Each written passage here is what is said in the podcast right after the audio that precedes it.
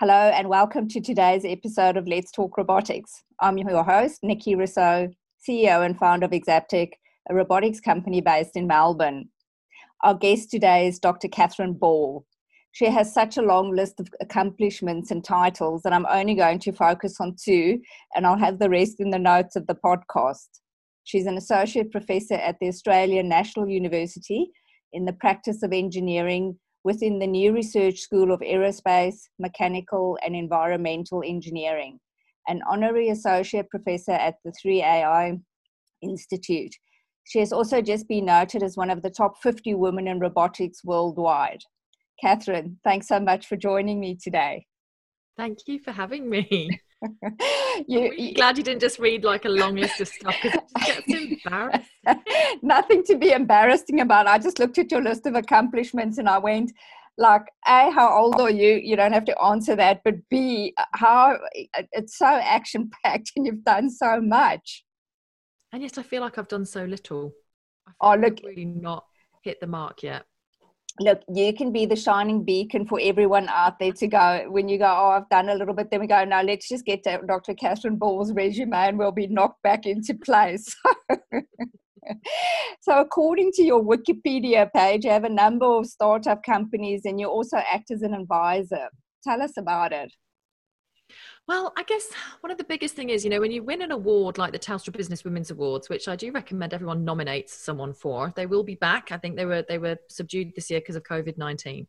But that particular awards program gave me the wings and the the gall to be independent. And when that happened, people wanted to know how the hell I did it. And the answer was I just tried. I just tried something new. I knew if I could just go independent, I'd give it a year, maybe two years to see if I could do it without going bankrupt and here i am five years later um, you know picking up diverse levels. And this is what i love about how i work. I work fully flex from home and i work when i want to work on what i want to work on. That sounds a bit pretty woman doesn't it? I choose who i choose when right? So um, in terms of the startups, I have tried and failed on a number of business occasions. I could probably, I've probably got an MBA by proxy um, in terms of opening businesses, seeing if they work, and then closing them when they don't, um, closing them in a number of different ways, actually, um, and opening and working in a number of different ways. That's been really interesting. Um, I've got a number of um, people in my network who run great organizations who benefit from my network and sometimes my point of view about things. I mean, they don't always take my advice, but it's always good to have your opinion heard. Um, and then I have um, a number of academic connections, particularly at the Australian National University, where back in August last year, I was already an honorary um, associate professor at Genevieve Bell um, her team there running the 3A Institute at the ANU, which is creating the new and next generation of engineers to deal with cybernetic systems, cyber physical systems. So if you're wanting a degree qualification or a master's qualification that's future proof, um, that's my little my little um, advert there for the College of Engineering and Computer Science at ANU. I, I, sort of dilly dallied around a couple of other universities and, and, didn't quite get to where I wanted to get. So that's why I, I, I said yes to that position. Um, and then I'm, I'm sort of advising lots of um, you know charities and not for profits, and I'm on advisory boards. And it's mainly just because in the last five years, I think I've had such an intense experience that people recognise something I've achieved, something I might have learned might be relevant to them, and it nine times out of ten i think is so that's that's how i kind of operate and i like that diverse income streams diverse um, you know connections and networks and diverse people but it all comes down to the same thing of how did you do this? How did you learn this? And i love sharing where i failed more than how i succeeded because i think sometimes where you fail at things and things break and things don't work they are where you find your lessons not when things are easy and handed to you on a platter and successful. It's when you've come up against it and fallen over and then learned actually i'd do that very differently. Um, and then you see people on the same journey as you and you think oh gosh you're about to go unless you do this this and this. And then they're like wow this would have happened this would have happened. Thank goodness you know? And in business, especially in startups, which is, I mean, startups have such a bad rap. You know, people think of it as like people creating software in Silicon Valley. Anyone who starts a new business has created a startup. It's a business that's really looking to hone down its business model. What's how's that business actually going to work? Um, and that can be everything from making socks out of organic Australian cotton, all the way through to creating a new app or a drone uh, for some reason. So, I mean, the model might look different, but the central core tenets of it are actually the same. So that's how I have quite a diverse portfolio of things. I want to touch on something that you mentioned just earlier in there that you've you've got the confidence to actually um, give your opinions and talk about stuff. I think this is something um, you know I speak to a lot of women, and this is something women particularly struggle with. And um, on occasion, even I do. You know, like I I sometimes look at things on LinkedIn and I go, oh, dare I say something here? You know, um, you know, what's your advice to to I think specifically women out there about this? Um, you know, sitting in meetings and, you know, you actually know what you're talking about, but you don't actually just speak up and just say it. Oh, I have been victim to this. I have self censored myself. Like, um, after I won the Telstra Businesswoman of the Year, uh, Telstra Queensland Businesswoman of the Year, and then National Corporate Businesswoman of the Year, I was actually made redundant during a merger acquisition of the business that I was in. So it was like, here's a tiara on your head, let's just punch you in the stomach. Um, and it was a really intense few months, it has to be said. Um, and I remember thinking at the time, should I have just shut up? Should I have just kept my mouth shut? What was it that caused this to all go completely a different way to where I thought it was going to go? Um, where were the relationships not right? Where were the things not right? Where were the support networks not right? And it's interesting because as women we are held to tall poppy syndrome in ways that men are not. And people would say oh, that's generalizing and you know that's sexist. Well from my experience which might just be my experience this is what i've seen is that it's mainly been uh, women um, that have been you know bullied out of their jobs or given no choice about things when they've spoken up too loudly or won awards. You know, winning awards can be a double edged mm. sword. Um, and I guess with Twitter, for example, I really do self censor because there's just so many strange people on Twitter. There's some mm. amazing people on Twitter, but I have re- written tweets and literally delete them, deleted them as soon as I posted them, like hit send and then thought, no, I'm going to delete that because I don't want to get the abuse. I just don't want to get the abuse from random keyboard warriors with three followers that are their own profiles, you know. LinkedIn is a different thing. I've had to block a couple of people on LinkedIn. I've had a couple of weirdos on LinkedIn or people that just feel they can be abusive to me. Like even people that work at federal government agencies. When I started a program around educating girls, some bloke from one of the regulatory um, bodies in, in Australia wrote some throwaway comment of, oh, it's just another ABN trying to make money. And I was thinking, mate, you're a second degree connection of mine. You don't even know who I am. Do you want to have a Google? Have a Google first before you write something like that on my professional LinkedIn page that I could screen grab and send to your bosses and go, why are you hiring people that harass women on the internet? Um, and uh, I haven't gone. Oh, have I gone quite that far? I don't think I did that with this one. I can't even. but it would be richly deserved. but what really bothers me is when it's women that abuse other women online. And I mm. actually got a really nasty message off somebody who was supposed to be involved in drones. And she basically wrote, Well, if people don't have to be drone pilots to teach these kids how to fly drones, how can you say you're teaching kids how to fly drones or something? And she basically said, I bet you don't have to be a woman either, or you bet. And I was just like, You horrible person. I actually circulated your CV when you had a request for employment across mm. my network. Like, even though we've never met, I supported you. And this is what you do back to me. Anyway, block, block, not interested. Um, um, Twitter, I'd say, can be a bit weird. Yeah. LinkedIn in the professional areas there, um, just block people. Just block them. Yeah, look, I, I, I, I think my philosophy is I just try to sort of stay uh, below the radar because I'm actually quite outspoken um, when people meet me face to face and they pretty quickly know what I think about stuff. So, I, and I'm very blunt in my emails as well. Like I, I go more than five lines, I, I, can just pick up the phone. I'm not spending, you know, so it comes across as like very goof, but you know, I'm, I'm, South African, so it's a little bit our styles as well. But yeah. Um, so you, you're so multi talented. How did you end up in drones? Drones were an accident, really. I mean, I'm an environmental scientist by training, and I was in charge of a very large multidisciplinary scope in Western Australia. And we were looking at new ways to collect data that didn't put people in the field for a number of reasons. Main one being safety, second one being cost uh, to operate in Australia with lots of scientists on the ground is incredibly expensive when you're looking at some of these remote areas. But it's actually really dangerous too, and that was main driver for me was that the data that we were getting was dependent upon the fatigue management of the crew of people that you had out there, and your sampling windows were quite small before it hit 50 degrees centigrade at 11 a.m. You know, and so how do we do things differently? And no one had ever really asked the question. So we just said, could we? And we went looking and we found a solution and we hired a local Australian group to do a long range reconnaissance survey for a week in partnership with the client. And we got some data that, quite frankly, would have made David Attenborough buy me dinner. Um, it was just amazingly beautiful. I mean, the secret, right? You've got to go back to the original tenets of why you're there. So, whenever you're doing environmental monitoring, the key thing that you don't want to have is something called sampling bias. And so, you don't want to actually be changing the, changing the system that you're monitoring by the fact that you're monitoring it. Otherwise, you're not actually monitoring the system, yeah. you're monitoring a system that's being monitored. And that's not key, right? You want to be able to take a sample without anyone knowing that you were there.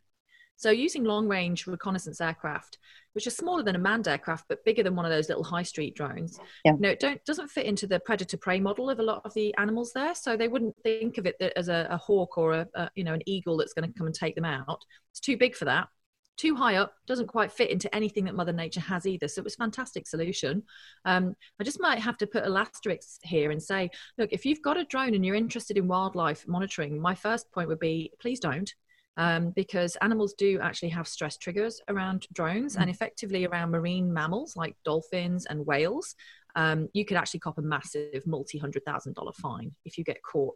So, though some of these drone companies like to advertise with beautiful pictures of whales, you know, and their calves and stuff. Mm. If you go and fly your whale over, um, fly your whale, fly your drone over a whale. yeah. Fly well, let me, I don't want to see that happen. But um, if you're going to fly your drone over a whale at the Gold Coast, be be mindful that you will get cop. You could cop a massive fine. You could be in real trouble. I think in New South Wales it's two hundred and fifty thousand dollars. And if you go near Migaloo, the white whale, you're even in more trouble because he's just extra protected. So people see these pictures and think that's something I want to be able to do. Please don't please don't. Yeah, that's it's, that's um, an interesting topic, and we'll touch it on just now in, in, terms of the regulations around flying drones. So this particular study you're talking about um, was actually. Uh, that was done in the west coast of Australia to study and track turtle habitats, if I'm correct here.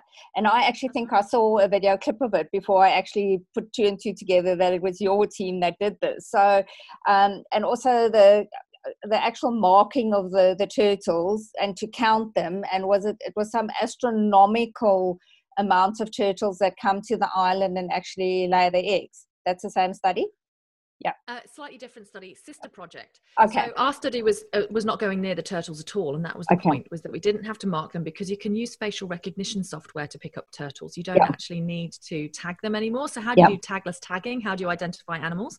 So that was in 2012 that we were doing that work 2013 and since then i have seen a number of really great research scientists starting using different sizes of drones to do different things in to collect larger more sort of ecosystem based data but then also individuals. So we've got people like Lars Bejder in Hawaii, who's been looking at dolphins for a very long time, and the observers have to sit there with binoculars on and they're looking for particular shapes of the dorsal fins. But you see, now that can all be done using either a drone or a static on land camera, depending on how powerful it is and how close the dolphins are offshore, that you can pick up those markings and then AI would do that for you. Machine learning would do that for you. So when we were doing this back in 2012, you've got to remember drones are like dog years. So the drones and the technology and the even the computing, we didn't have the computing power to process all the imagery that we were collecting. We had to almost do parallel computing inside of our offices. When everyone went home at night, we'd yeah. get people with the most powerful computers, we'd borrow their computers and just start, we'd process overnight. So when they came in in the morning, morning, we'd use their computer all night long to try and stitch all these photographs together because we didn't have the computer that was powerful enough to process the imagery that we'd been collecting. So, yes, now you'll see people using drones as part of their surveys rather than completely replacing their surveys. There, normally you've got to look at it and think, well, if people are making their money by charging companies to have people on the ground, are they really going to want to not have people on the ground? And yeah. so this is where drones become an integrated part of a smarter hybrid way of doing things rather than actually replacing the humans altogether, which wasn't RMO. RMO was to look to see whether we could remove humans from the field entirely, which quite frankly, I think we probably can. Well, look, I mean, like with all things robotics, that's the first question. Are we replacing a human here? Like is someone's job lost or something else? But I mean, that's a whole nother contentious little subject that we won't go into now. I'll give you my two cents worth. It's absolutely not. Mm. There's been a number of studies, including in factories, where people have put in a robot, and for every robot they've put in, they've hired seven new staff. And those seven new, or they've retrained seven staff. So robots actually create jobs. So there's a wonderful um, company called Dendra, which is an Australian drone company that does full ecosystem assessment. And their CEO, Susan, is a really bright spark. They've actually created a brand new job that never existed before called a data ecologist. And that's only come about because they're working with data in ways that we've never had before as mm-hmm. ecologists. And so robots aren't taking anyone's jobs, but they might change your job or they might give you a new job opportunity. Yeah. They're certainly not something to be fearful of. I think every time I see that on LinkedIn, what I should have is I should just have three or four links that I can just place in the commentary and go, please refer to these studies just to counter what you're suggesting out there. Because I think a lot of um, a lot of opinions can sometimes be ill-informed opinions, and you know they may have read something and not really gone a little bit deeper than just the initial um, you know, highlight oh, robot, robots displacing humans. So clickbait headlines that yeah. news, newspapers love to have to allow mm. people to click because apparently feeding into fear is actually much more profitable than feeding into mm. positivity. Mm. Yeah, which is a terrible human trait. it is. It's awful. Yeah. And um, hence but, our bad, our propensity for always having the bad news. Well, this is it. And the key, though, here is it comes down to education. So, a number of the projects that I'm working on, and the reason why I said yes to the role at the ANU is because I really feel like we need to have a bit of a revolution in how we talk about these subjects. And this isn't just about putting STEM subjects in schools and shoving kids into the pipeline of STEM subjects. No, this is about having somebody have this in the pub chat. This is about the housewife in Toowoomba mm. or the house husband in Cairns or whomever it is that's having a discussion about this with their children, feeling empowered and that they understand what it is that they're talking about. Mm. That's not to say that people are stupid, but we've just not been educated about the opportunities around these technologies. And it's a problem. It's a real problem, actually, that the robotics field, the AI field, these tend to be you know very siloed very mysterious black box enterprises mm. that none of us ever really fully understood um, you know the apps that we have on our phone the things that we trust on our phone you know we use these digital devices but we can't tell you how they work yeah and yeah. and we're not we're not going to we're not going to upskill you to educate you so you're actually empowered to do it yourself because we actually like you coming back because we're going to make money out of you that way I've got a wonderful book project at the moment with Dr. Linda McIver, who runs the Australian Data Science Education Institute, which is That's a not-for-profit which goes into schools and teaches kids about data science. Because quite frankly, we are all being affected by data science. Even this mm. conversation, wherever this is traveling, is currently being affected by data science. Mm-hmm. And so we don't know enough about how these things work. We need to start challenging some of the propaganda that we're fed through the media um, and actually start to understand what it is that we're looking at when we look yeah. at a news report and it says, oh, there's exponential growth here, or there's a R value here, or there's a thing here. Can we actually stop and go, well, hang on a second, that's not right. What is an average? What kind of average are you mm. talking about? Mean, median, mode? You know, what's your N value? What's your sampling? You know, what's your sample bias? And if anyone says data's not biased, Oh, nonsense. AI of course it is. No, data is biased. data is biased, data of course. Biased. There's yeah. no such thing as raw data. It's an oxymoron yeah. raw data does not exist data always has some kind of human influence on it and as soon as you have some kind of human influence on it you've got bias mm. No, I agree with you. Agree with it all, don't we? We just say we tick yes to terms and conditions, and we just walk around doing whatever we do. Oh, but but you know why, Catherine? I mean, they've got the seven, 17 page terms and conditions. You just go, oh my god! Like, I just want the simple thing. Yes, I'm signing my life away. I, really, I think there should be a law against these your terms and conditions should be one page and if it if it can't be clearly stated what you're doing there then then you shouldn't be asking someone to sign it. Honestly because the average a lot of lawyers out of jobs. This is oh you see this is jobs no, but then people wonder about whether lawyers are, you know, people are saying, oh, there's the robot lawyer now in New York. It's not going to be, I know they're always going to be lawyers because law, the, the, and my mum's a lawyer. I love lawyers. They, they protect us from a lot of things and they mm. try to communicate as best they can, but they are restricted by regulation. Um, and I think you're right. What we need to do is actually have uh, a place where people are reading the T's and C's for us and highlighting where the issues are. Well, that would be called yeah. a lawyer, right? Yeah. So what we may need to do is have a better conversation around consumer law, around mm. how these things are um, projected in consumer law and to allow people to understand what it is that they're agreeing to. But you know what? Most people don't care. This is the problem, right? They don't care that if they're doing this face aging app that they're going to put a funny picture on Instagram of and get lots of likes from their friends for, mm-hmm. that they're actually training an artificial intelligence in North Korea or something like that. They yeah. just won't care. Yeah. About the implications because they're they're after that hit, that fun thing at the moment, which is why I don't do things like TikTok. Yeah, your endorphin hit there. I got another like somewhere there. So so, mm. in terms of drones, is there a country in the world that's it's a renowned world leader? Where how where's Australia placed? We're number one.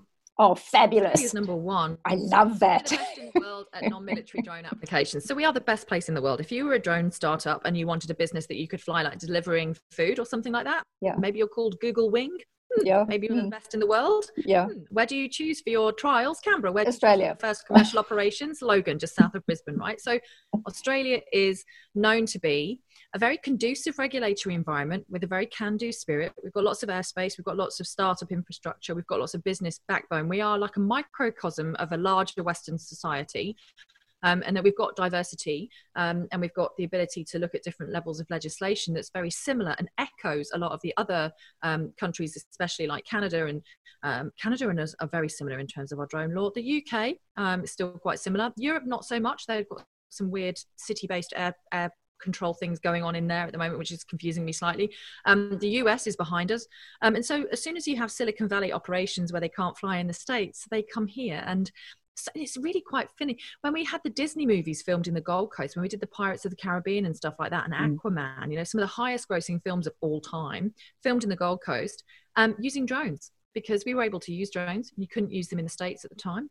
Um, and so it was one of the things that attracted the productions over was that we could fly drones here on the movie sets. I hope Australia starts um, starts charging like a fee for being used for all these trials and things. I think Australians.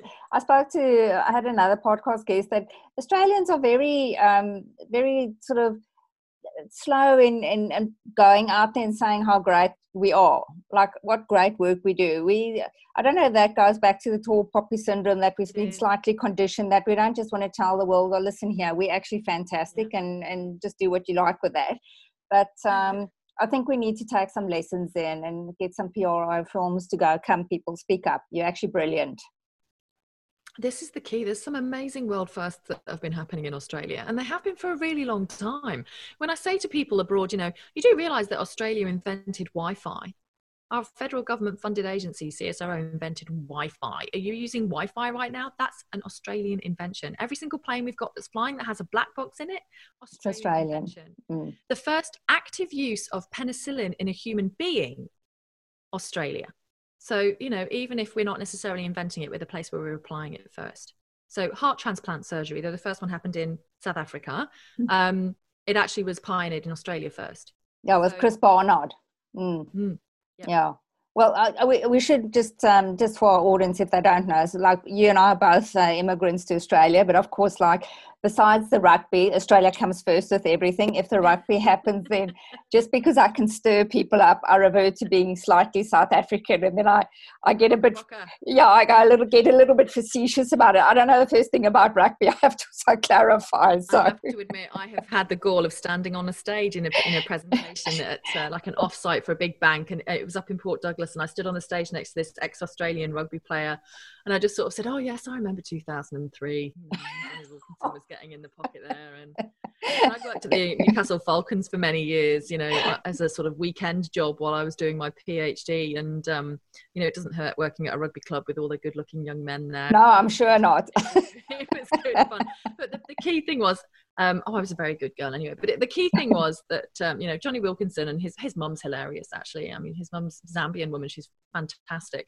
Yeah. Um, but he would practice and practice and practice. So when I was watching the 2003 World Cup finals, I was like, oh, I recognise that play. Oh, yeah. we're gonna win. And I was just this really slow. it's like, oh my god. So anyway, I didn't really get many laughs when I mentioned it. Um, no, it's uh, surprising, but it's okay. You know, comedy is not your forte. This is not what you're known for. Would say really it's not my forte. Like an an anti word for me. Maybe sense of my sense of humor is terrible. Well, listen, I'm laughing, so if no one else laughing, we laughing. now, in terms of drones, um, in Australia, like what what is the regular like? I, I, I sometimes hear about like you need this license, you need a pilot's license. Say if you just um, your average guy and you've you've bought this little drone at some show, are there any regulations around that for you to fly it? Yeah, there's a couple of key things to consider. So one of them is that you shouldn't go anywhere near any anyone shouldn't be flying anything, even if it's 100 grams. You shouldn't be flying it near airports um, near landing and takeoff cycles of airports, um, which concerns me about the Gold Coast Coast because it is kind of how planes come into Coolangatta Airport is across that Gold Coast Beach and Currumbin area there. So if you're on Currumbin on your stand-up paddleboard, do not take your drone with you. That is definitely in a no-fly location. Um, the thing is that once you hit a certain weight, and there's a couple of apps you can get actually that will help you with this. So one of them was created um, as part of some of the work that Google Wing was doing, and I've got it on here somewhere. Oh my gosh, drone app. Oh, have I deleted it? Oh no, it's called Open Sky.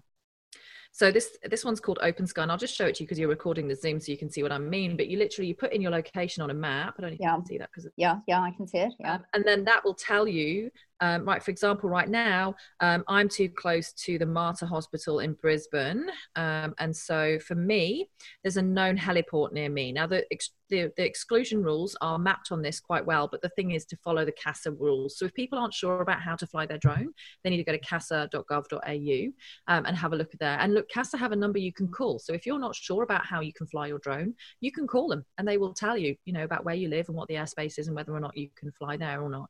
Um, if you're flying indoors, you're pretty much fine. You're deregulated inside. If you're a school, for example, if you're a teacher, you can fly inside the school. If you're a business, you tend to need to have standard operating procedures, so nets up and things like that. But if you're a mm. teacher with the small educational drones, you can get away without having a net as long as it fits inside your own health and safety assessments that you have to do anyway. Um, but a 99 gram drone versus a 99 kilo drone are two mm. very different animals. And so if you're wanting to operate as a commercial operator, in a nutshell, the key is if it weighs more than two kilos. If it weighs fewer than two kilos, then you don't need to have the license. If it weighs more than two kilos, then you do. So that's the key. That's the key difference. And this is why you'll find the new DJI Mavics and things like that are like 1.998. Oh yeah, they're just slipping under it. Okay. Slipping mm. underneath it. The next the next one as well is the 250 gram marker. So if you're under 250 grams, you're able to fly it in places where you're not able to fly the ones over 250 grams. Um, and that's why the Mavic Mini I think was 249 grams. So yeah, there's yeah. a leaflet that you get when you buy a drone, which explains some of the rules. But if you're not sure, then you know feel free to reach out to me on LinkedIn if you want to, to know. But the best place for the information really is the CASA website, and to give the CASA drone team a call if you're not sure. I'll put that in our notes. I actually had I'm having my roof restored and renovated and juiced up, and a guy actually arrived here and I'm I'm so like peeved off I missed him because he actually sent up a drone to take photos, and I went. I, I just wanted to film the guy doing the actual yeah. dro- flying of the drone to check out my. I, I, thought it was so cool. I had four different companies come and quote, and I sort of mentioned it to the three others, and they were a bit.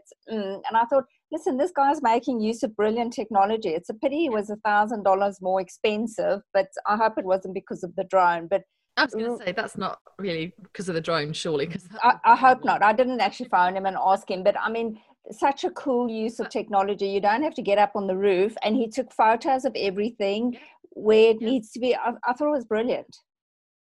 A friend of mine said, "Oh, if only they could clean the gutters out." And I'm like, I'm sure that if you try to find oh. someone that's developing that, they are. We've got window cleaning drones being developed, for example, for high-rise buildings. Yeah, so you don't need to put people on ropes anymore. Yeah. Well, look, um, safety law is changing in Australia. It's changed a lot around how people operate drones and whether or not they're actually legally or even through health and safety law actually obliged to use drones, even if it looks like it's more expensive to do it. Well, I'm not sure if it's actually in Australia, but drones are actually going onto the, the actual high, the, the power networks where the massive infrastructure is. And when birds actually make their nest there, the drones are actually coming in to dismantle the nests and things.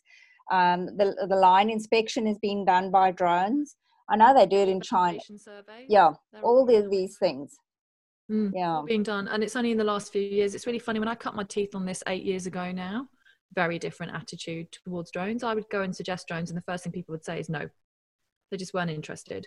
Whereas, you know, we've had unfortunate instances where people are injured, and then when people are injured, and then there's a review, especially if someone is killed, then there's a review of why. Why didn't you use a drone? Technology. Yeah.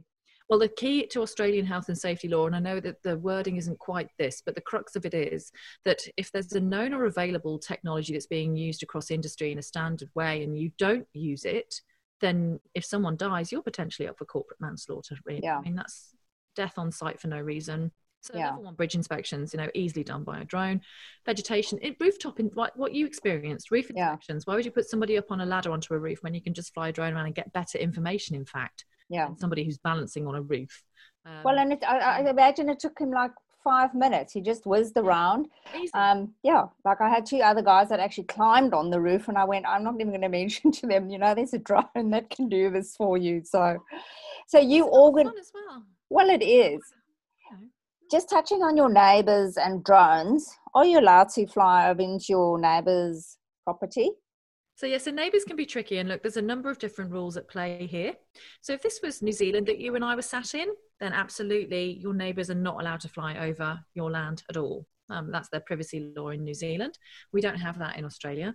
But there are a number of ways in which people should not be flying their drones near you anyway. For one, the standard operating procedure of drones is that you have to be 30 meters away from infrastructure or populous areas. Therefore, if they're flying within 30 meters or 100 feet of your house, then they're, they're already breaking that rule. Um, and if they're flying anywhere near you or your family or people that you've got at your house, then they're breaking the populous area rule.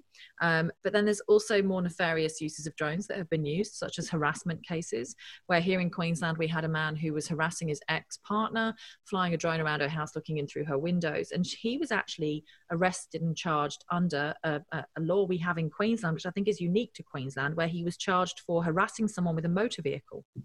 Because the drone at that mm-hmm. point was still yeah. classed as a motor vehicle.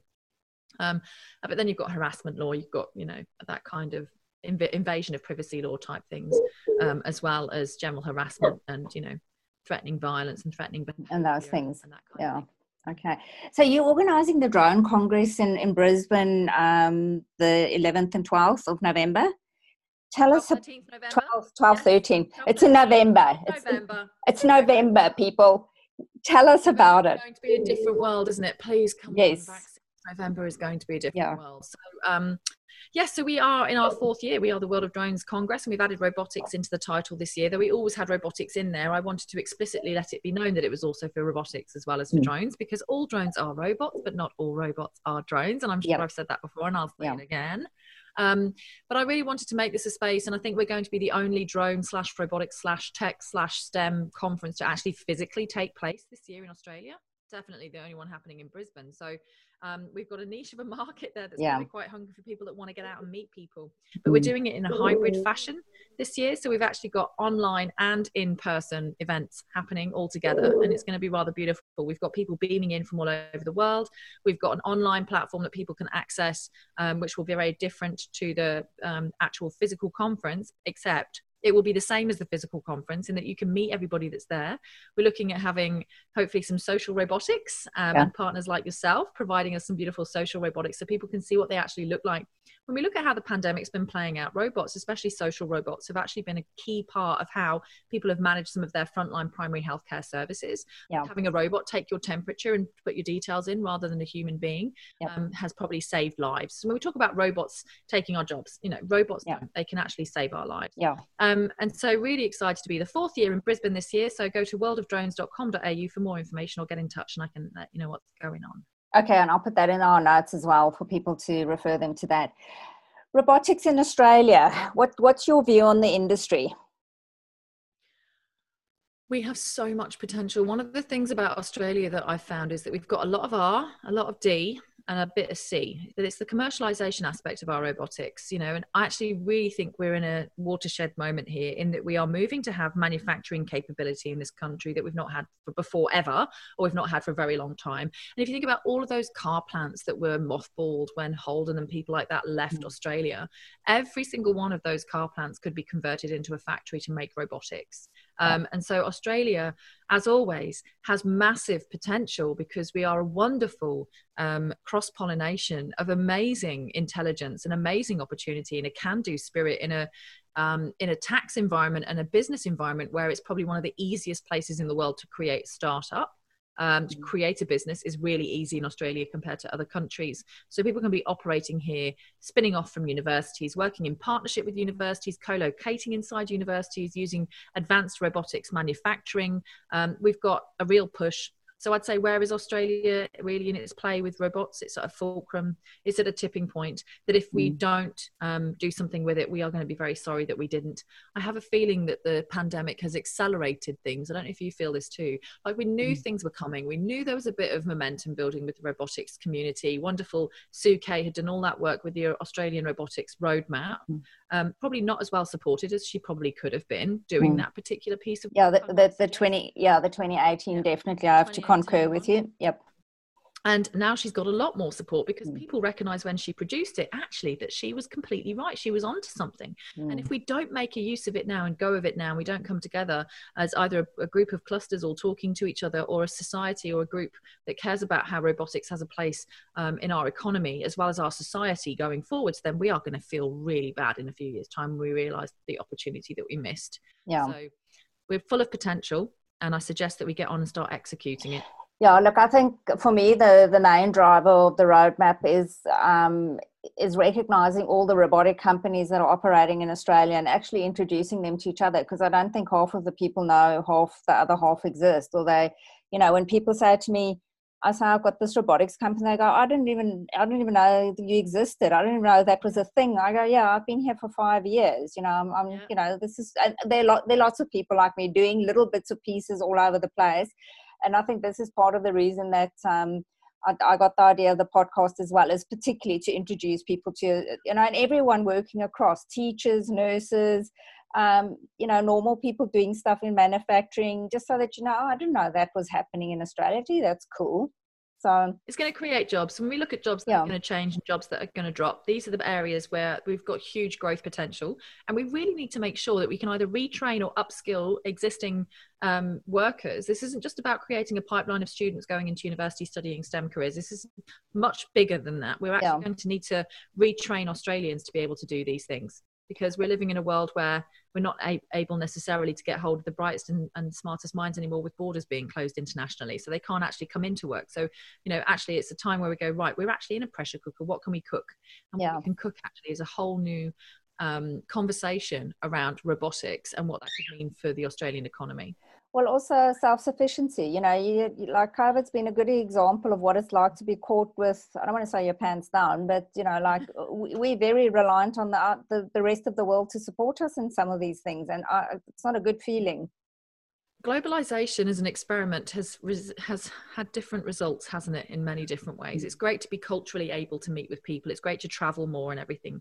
But when your entire health of your population is reliant upon one or two other sovereign nations who may just shut off production or stop selling things to you like that, then that is worrying. If you were a board director and that was a thing that was a risk to your business, you would be, I think, completely lacking any talent as a board director to seriously have one area where you get like a core aspect of what your business mm. actually mm. needs. Um, that would be very very very silly and it happens of course yeah. but um, you know one thing we know mother nature is the best teacher and one thing that mother nature has is diversity and mm. that's the key around i think success for the australian yep. economy is to bring some of that diversity of production back into australian shores or into the areas where we have a friendlier or more conducive partnership type arrangement but sovereign capability i think is not racist it's not xenophobic it's literally that idea of oxygen mask on first um, and mm. making sure that we've got what we need so then we can help other nations that may not have the manufacturing capability that we we care for and we look after whenever things go wrong. Yeah exactly our, our friends across the pacific nations for example they may not be able to put in great big robotic and um, medical manufacturing uh, capability but these are the things we need to look at. Australia's always been a leader. We're known within the security community that we're a leader. We're an ethical leader around um, you know national security and anti-terrorism. Um, mm. so let's look at that from a you know pandemic proofed you know year 2021 onwards. Um it's a massive yeah. opportunity to create jobs locally in australia. I don't see why we haven't done it before to be honest. I think i think this will be an interesting space to watch in the next the next six months to eight months of what's going to come out of it so. So massive opportunities. I think if anyone's got a randomly good idea, then they need to start connecting up with people like some of your local robotics hubs or some of your local mm. manufacturing hubs and actually getting involved with the community. Um, I know that you and I are probably with this podcast preaching to the converted because it's going to be aimed at people that would probably like to listen to it. My concern is how do we get messages like the conversation you and I are having out to people who would never even consider listening to podcasts or never even consider you know robotics as something that's actually some in their in, in their circle in their life in their capabilities um, and the answer is is anyone can do this anyone can get yeah. involved in robotics Oh look! Look, I'm I'm a prime example of that because I've got no technical background. I've got no technical expertise yet. I'm I'm running this company, and I always say to people that I'm talking to, um, look, if I can understand it and I can figure out how to work these robots, rest assured you can do it as well. It's not that complex, and it it's actually life changing. I mean, I can go on to stories of you know differences that my robots, my particular field is, but that's just an example. So you know, wherever I get an opportunity, like I I go look at the positive, stop focusing on the negative, but look what look at these case studies, look at the differences these robots have made and through that education process i normally find people go gosh i didn't know i didn't know you know like it's always the same answer i didn't know that which is great you know it doesn't matter if you don't know stuff. No there's no such thing as a silly question. And yeah. the thing we have open doors open hearts and open minds as to how we um, get past this tough yeah. time. So i would imagine you would have just like every day an email of someone can, saying can i will you mentor me? Can you help me? Uh, how yeah. how many what what's your philosophy on it? How do you manage it? Did you have a mentor? Do you still have a mentor? I am a big believer in sponsors over mentors i think maybe it's because i've evolved to this point now. I mean i'm 40 i'm not scared to say my age. I'm 40 i'm 41 this august. And um, i have people that will give me their opinion left right and center. That's fantastic. But the people that have really made a difference to me are people that have opened doors for me and mm. offered opportunity, offered partnership. Um, people have asked me for help. You know, the thing is, when you get a spotlight on you, like an awards process, it's suddenly everyone thinks that you've got like massive loads of money, you've got massive loads of time, and um, much as I would like to help people more than I do, I have to start saying no because I will go mad. Like I've got mm. two children under the age of three now, and yeah. they've actually been the best gatekeepers for me in terms of my time and my calendar. And some of the business mistakes I've made in the past is when people have come and asked me to help them, help them because they've been feeling bullied or harassed and they need to do something, or help them because someone's let them down, or help them to do this, that, and the other. And they, mm. I have been nothing but burned by that. Mm. I can't help people like that anymore. I am exhausted. I have no energy left. Um, and so I've had to get really strict, really, about the projects and the people and the, and the things that I work with. Mentors are great um, if you're in a corporate environment. I think they're a really great way to steer your ship through the corporate politics of wherever it is that you're working for me, like I said, sponsors have been better. So the distinguished professor Genevieve Bell, for example, mm. offering me an honorary associate professorship. Oh my God, I got that like the day before I turned 40 or something like that, the week yeah. before I turned 40. So I sent a message to my mum saying, made prof before 40, you know, yeah. and, um, and, and, it was just ridiculous. Um, and then, you know, then um, Eleanor and um, Eleanor and Nick at um, KEX, the College of Engineering Computer Science, mm. saying, you know, come on board, do what, what do you want to do, work together, let's do it. And I was at first very nervous about um, what I could actually bring to the table, but I was reassured that I could. Therefore, I said yes. Mm. Um, the thing for me is if it looks like it's too easy, it probably is. Mm. Um, and the other pressure I feel as well as women, um, and I know I'm a white woman, a white straight woman so my feminism is trying to be as intersectional as i possibly can but i am a white straight woman so i'm, I'm not that intersectional myself.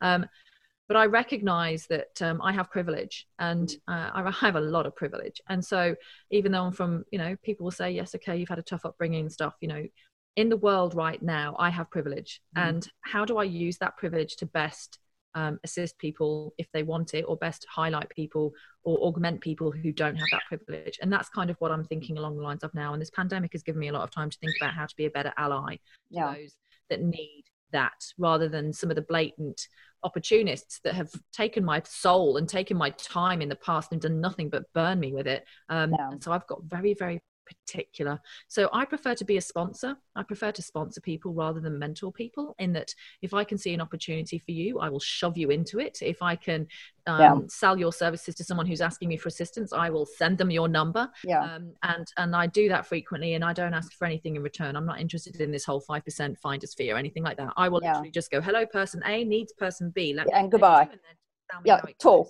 talk amongst yourselves. I'm out of here, sort of thing yeah. Because i haven't got time to manage this relationship. Yeah. I know that you will work with you so just yeah. make it work and let me know how yeah. look there's um, there's a certain there's a certain there's a certain um thing that you can get you know i like connecting people with each other. Like i'm I think you and I we're very gifted in that that we you know I go look I'm not the person you need to be speaking but I know who you should be speaking to. like and I'm going to connect you to them and like but that's as far as it goes. And I go please drop me from the CC I don't want to know what you're yeah, doing but you better it, yeah, see me. I don't want to see it. Yeah my emails are out of control. Yeah. um, and this is the key. You and I have got a name for us. We are called social architects. Oh I like that Yep. So not only do we create the architecture around the social relationships or the interactions around us, we actually create them too. So social architects, I've been called a social architect for about 25 years now, and I'd, I'd say it's probably right actually. Oh, I like that term. That's very nice. I'm going to add that to my LinkedIn. I'm a social architect. A social architect. Someone's going to go, "What's that?" I go, "Oh, please, man. Who do you want to meet?" You create relationships. You create opportunities. And even by producing this podcast, you're doing that. You know, you're creating a space where people can listen and, and just absorb and think about ideas about how their life might want to be and what they might want to learn about. So, yeah, what they want to do up there. So, any any like Perla's career advice? In closing for in our discussion today? Um career advice. You have to wake up in the morning and be happy. You mm. have to be I don't say that like don't beat yourself up if you're having a mental health problem but what i'm saying is when you wake up and you look at your career you have to know that you're happy with what you're doing otherwise it just erodes your soul. Like when i fell into consultancy after i finished my phd i never chose to be a consultant. Mm. it was the only job open to me. Even mcdonald's wouldn't hire me you know, with a PhD. So it was the only thing open to me was going into consulting because I didn't want to stay in academia at the time. And and it was really hard because it was a really different world to being in academia, a really different yeah. world to doing a PhD. And um, I just remember being miserable pretty much for most of my career as a consultant because mm. I knew that it was all about the timesheet filling and I knew that it was all about billable hours and I knew that it was all about what other people had in terms of their strategies and it wasn't how I wanted to live my life. So when I did get the opportunity to try to be independent, I thought, I've got to give this a go now. Otherwise, I'm going to be stuck in this mm. cycle. And it's not, it works for a lot of people, but it doesn't work for me. And I know now that it's painful to remove yourself from a system where you you think you're doing well but you're not. And so my only piece of career advice is that you need to find what it is that you want and don't be afraid to try things that seem so left field that you know or they're too scary. You just have to try them. Otherwise you'll get to the point of retirement and you'll think Shh, i've managed to waste so many opportunities. That's the yeah. key for me is i don't ever want to feel like i've wasted opportunities yeah you want a well-lived life. I think there's there's a valid point in that that you know um, i've had a few things that i've done during my life and you know someone said to me oh you must be bored. I said not at all. Like i i do what i do and then it, it, it runs its course and then something's happened in my life that i i've needed to put, pivot the word pivot but i've needed to go on into something else or reinvent myself and i don't actually think there's anything wrong with it. I think it's the versatility that you're able to do it if you're in a job for more than two years in a particular company, people ask why you're staying in that place for so long. Yeah, that's what. Yeah, yeah. They'll be like, "Why have you been there for two years?" I think the pandemic might change that a bit because having a guaranteed job is like a life yeah. right now for a lot of people. I'm sticking um, through it. yeah, you hold on to it so you've got something. But the other piece of, I suppose, the only other piece of advice my mother once gave me is it's easier to get a job when you've got a job. So if you are thinking that this isn't quite what you want, don't just throw the towel in necessarily. Look at things in a sane way. But it is easier to get a job when you've got a job. And I just hope that after this whole COVID thing has passed, that the sort of financial exfoliation we'll have across our business systems will mean that some of these new ways of doing things will actually be the only way of doing things. Yeah. And so if people are sitting there going, well, what the heck am I going to do right now? My answer is you educate yourself. Right now, there's so many ways in which you can get very reduced price education or free education from our universities. There are a load of courses that were created to answer the federal government's call for retraining of people. And we've got one at anu just to bump up anu again we've got one i'll go for it yeah. about machine learning and data science. And mm. you know just get involved with data get involved with machine learning get involved with cyber security mm. cyber security you will have a job for life. Yeah. Cyber security that you know pandemics are one thing cyber attacks as well. We have 200 cyber attacks per second in australia. That's amazing so mind-boggling. constantly it's the new warfare is mm. cyber. So yep. if you're interested and you don't have to be a computer scientist to understand cyber you just have to be a human being. 90% mm. of um, cyber um, um, affected things are caused by people clicking on a link or people doing something. So there's a whole human psychology aspect. So you might say i've got a psychology degree. What on earth has cybersecurity got to do with me? I'm like cybersecurity has everything to do with yeah. you because it is all about psychology. Yeah. Um, and just have a look to see maybe maybe stretch into something Fantastic follow advice. Follow Lesley Seebeck. She's awesome. Follow find Lesley Seebeck on uh, LinkedIn and follow her. She's fantastic. Okay. So I'm mindful that you've got those beautiful little children. Your husband, thank My him very much. He's telling me he's been an absolute thank you, thank you from our listeners that he's been entertaining the little ones. Um, can people contact you? Uh, have you got an email address if they wanted to reach out to you?